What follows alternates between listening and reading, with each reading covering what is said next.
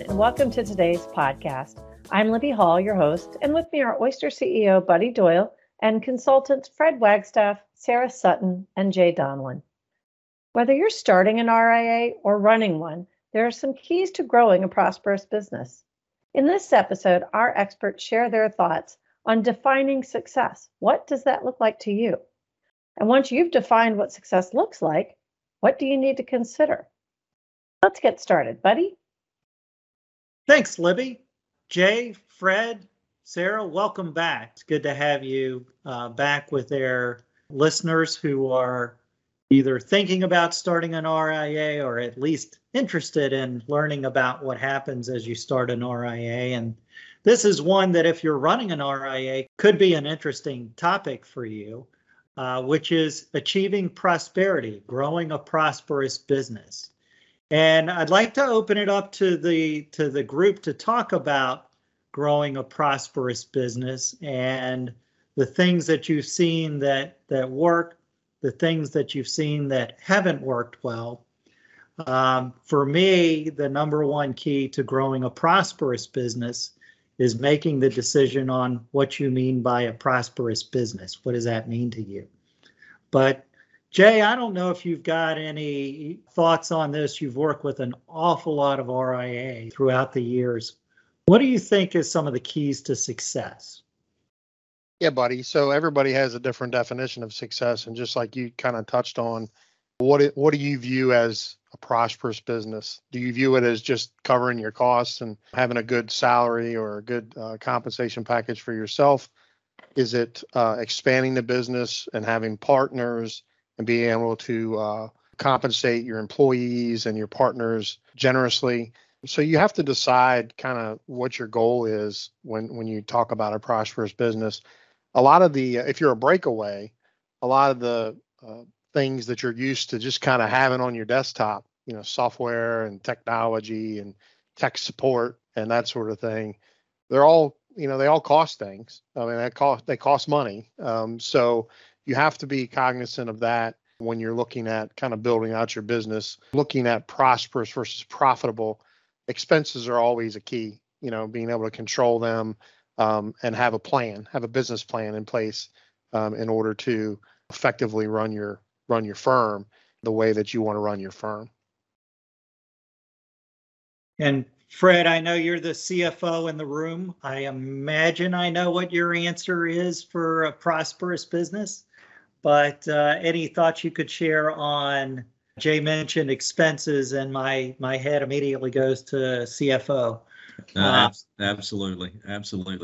You know, the way that I view it is much the same way. You know, it starts with financial planning and analysis with me, right? So FP&A, right? So that's where it starts. And you know, I think you first have to build a model, right? You have to figure out, you know, what your levels of revenues are. You have to look at what your desired profit and profit margin, you know, should be, you know, and then you start there and then you work your way through up the expenses because that's all everything in between, right?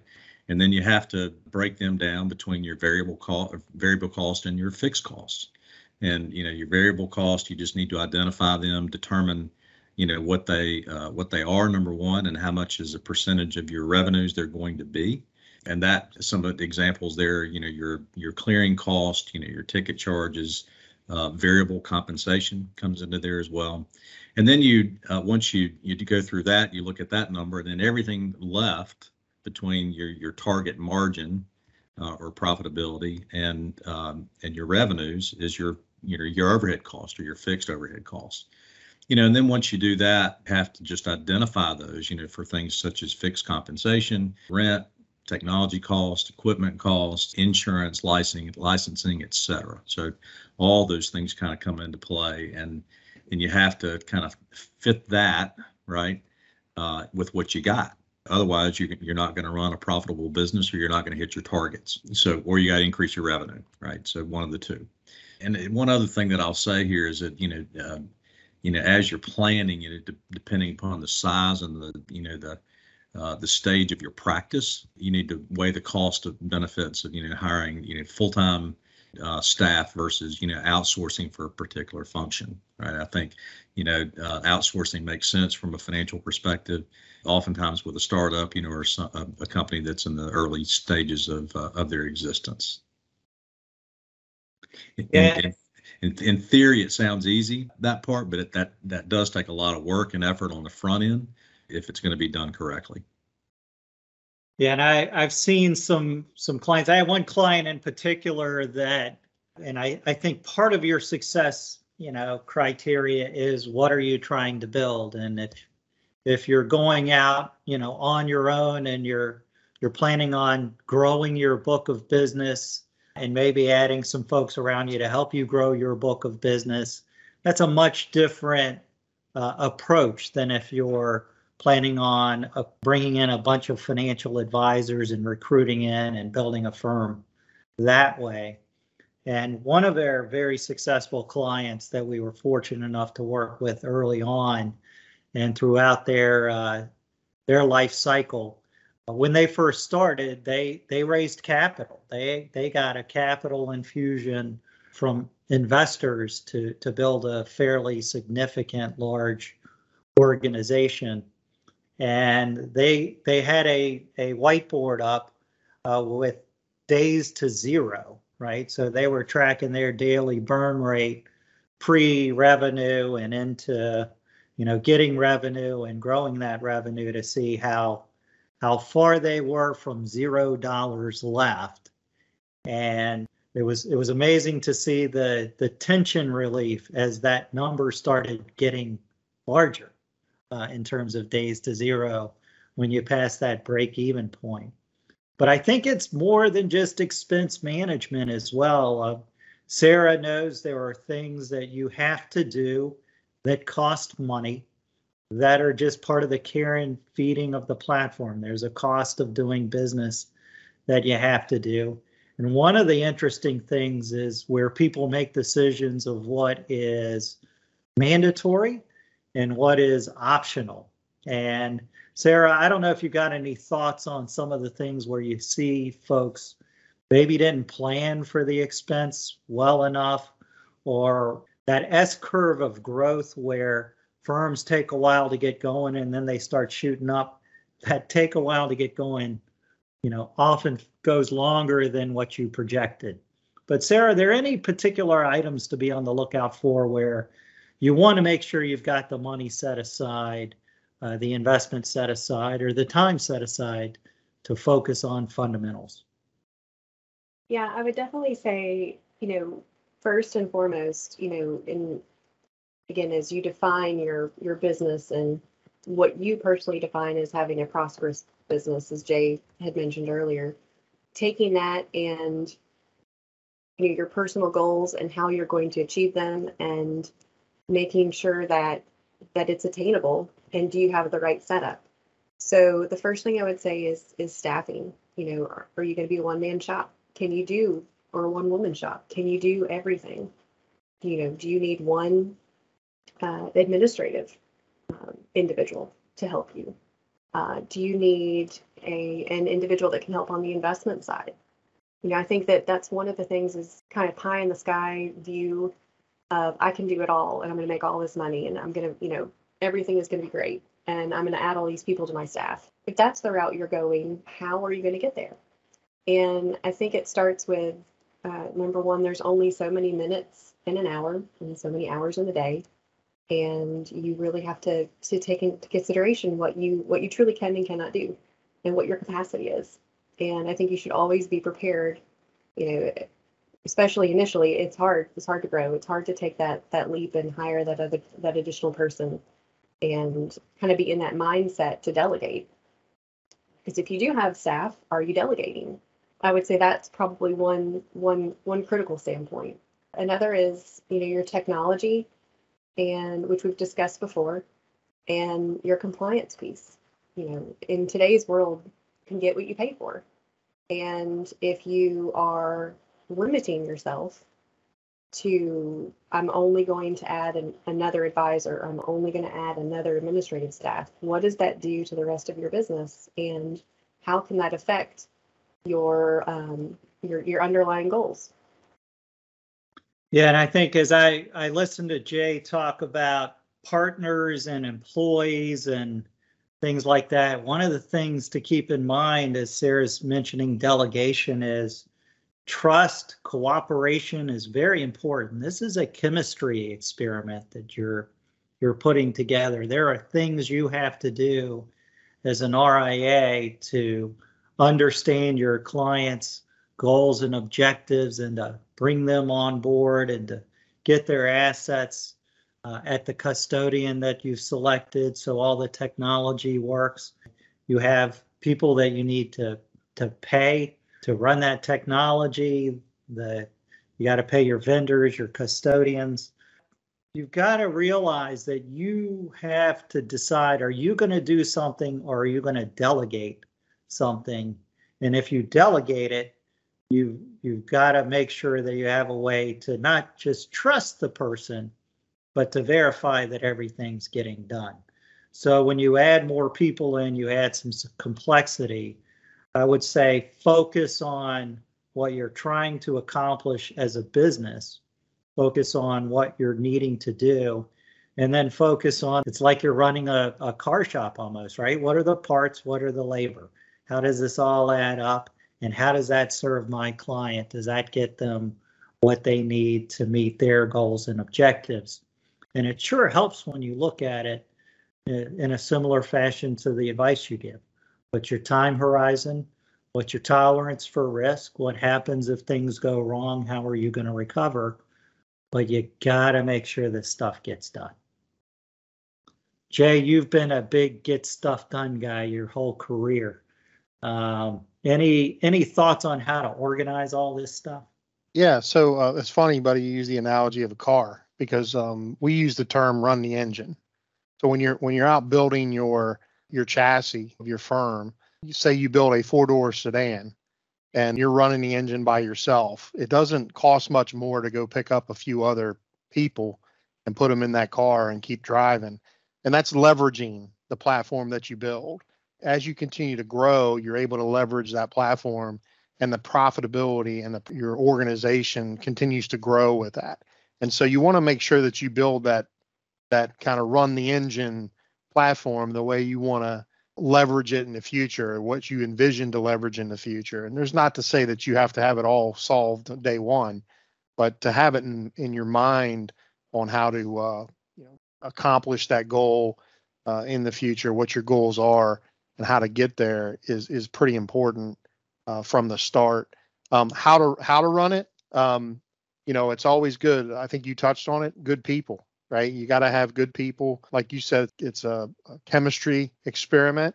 Do you have the right people? Do they all mesh very well? If you have a lot of turmoil amongst the group, it's going to cause problems. It's not going to be as efficient. You want to make sure that the people meld well, in the organization. Your technology, you want to make sure that you can leverage technology as much as possible in this world, because that creates that excess capacity that you can continue to grow and not have to layer on additional expenses.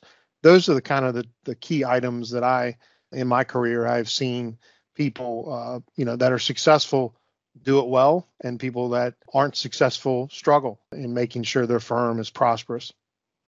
And I think when you mentioned turmoil, right, there's a time for turmoil, and that's in the planning phase. That's where you want to challenge the ideas and where you want people to kind of weigh in. But after you've made the decision about how to move forward, you don't want turmoil. It's okay to be challenged. And one of the things you're going to learn when you start an RIA is that you have to not just think like a financial advisor to be successful. You have to be able to get into the head of your clients and to understand what they need from you and how you need to communicate with them. And you've probably been pretty successful at that where you are if you're thinking about starting an RIA. But you also have to think like an operations person, and you may have been in conflict with your ops team at your current firm or not, but you are also going to have to think like a regulator and a compliance person. There's a lot of ways that folks come at you. So you want effective challengers to the preconceived notion. You want people pointing out risk as you start to operate, but you got to get that balance between a healthy debate and turmoil. And once the decision is made and once you've agreed to lock arms, you got to keep moving and have a process for effective challenge to a process that's in motion, realizing momentum's a pretty powerful force. Once you start down a path, you're down that path. To change it takes a little effort, but you want to go down that path pretty hard most of the time. It can be really interesting as you get things going, but keep in mind you have to not just trust the advisors in your firm because you are an advisor, but to keep in mind, if you're running a firm, there's a little bit of a different animal to it. You have a duty to the firm to see it be successful. And sometimes that means trusting and verifying. Sometimes it means trusting and looking at it and going, whoops, we made a mistake. We've got to make this right. Fred, sometimes it seems like things are going to work, right? You get excited, you're moving down the plan.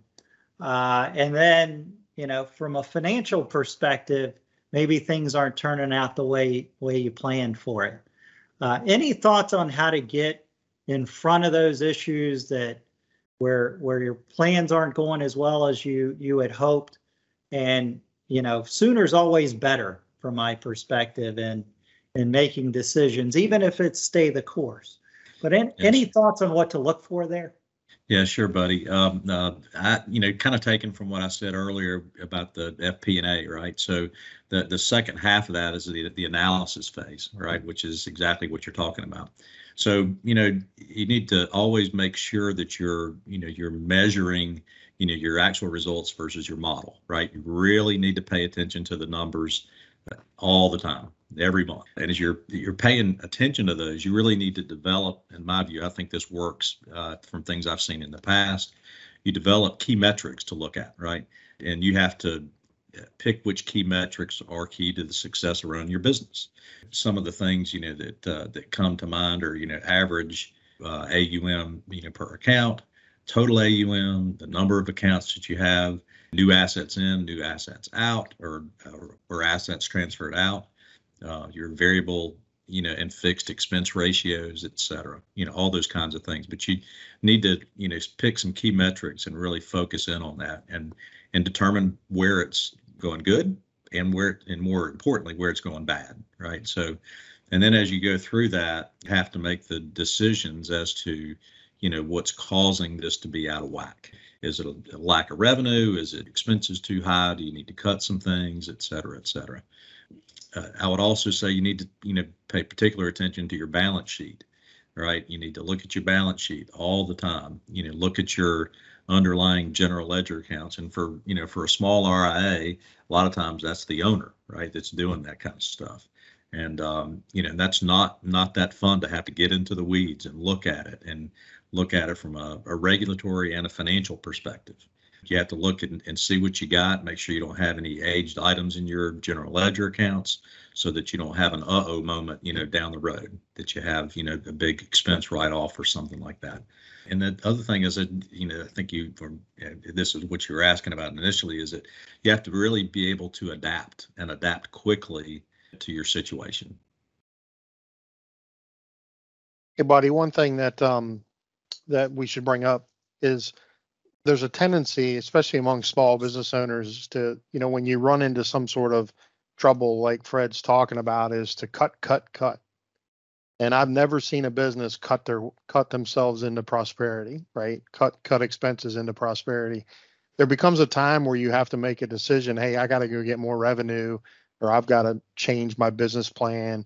And I have to invest, right, in the company in some way, whether it's marketing, whether it's some sort of software or tool that you can utilize to expand the business, maybe a fiduciary review tool or something to that respect.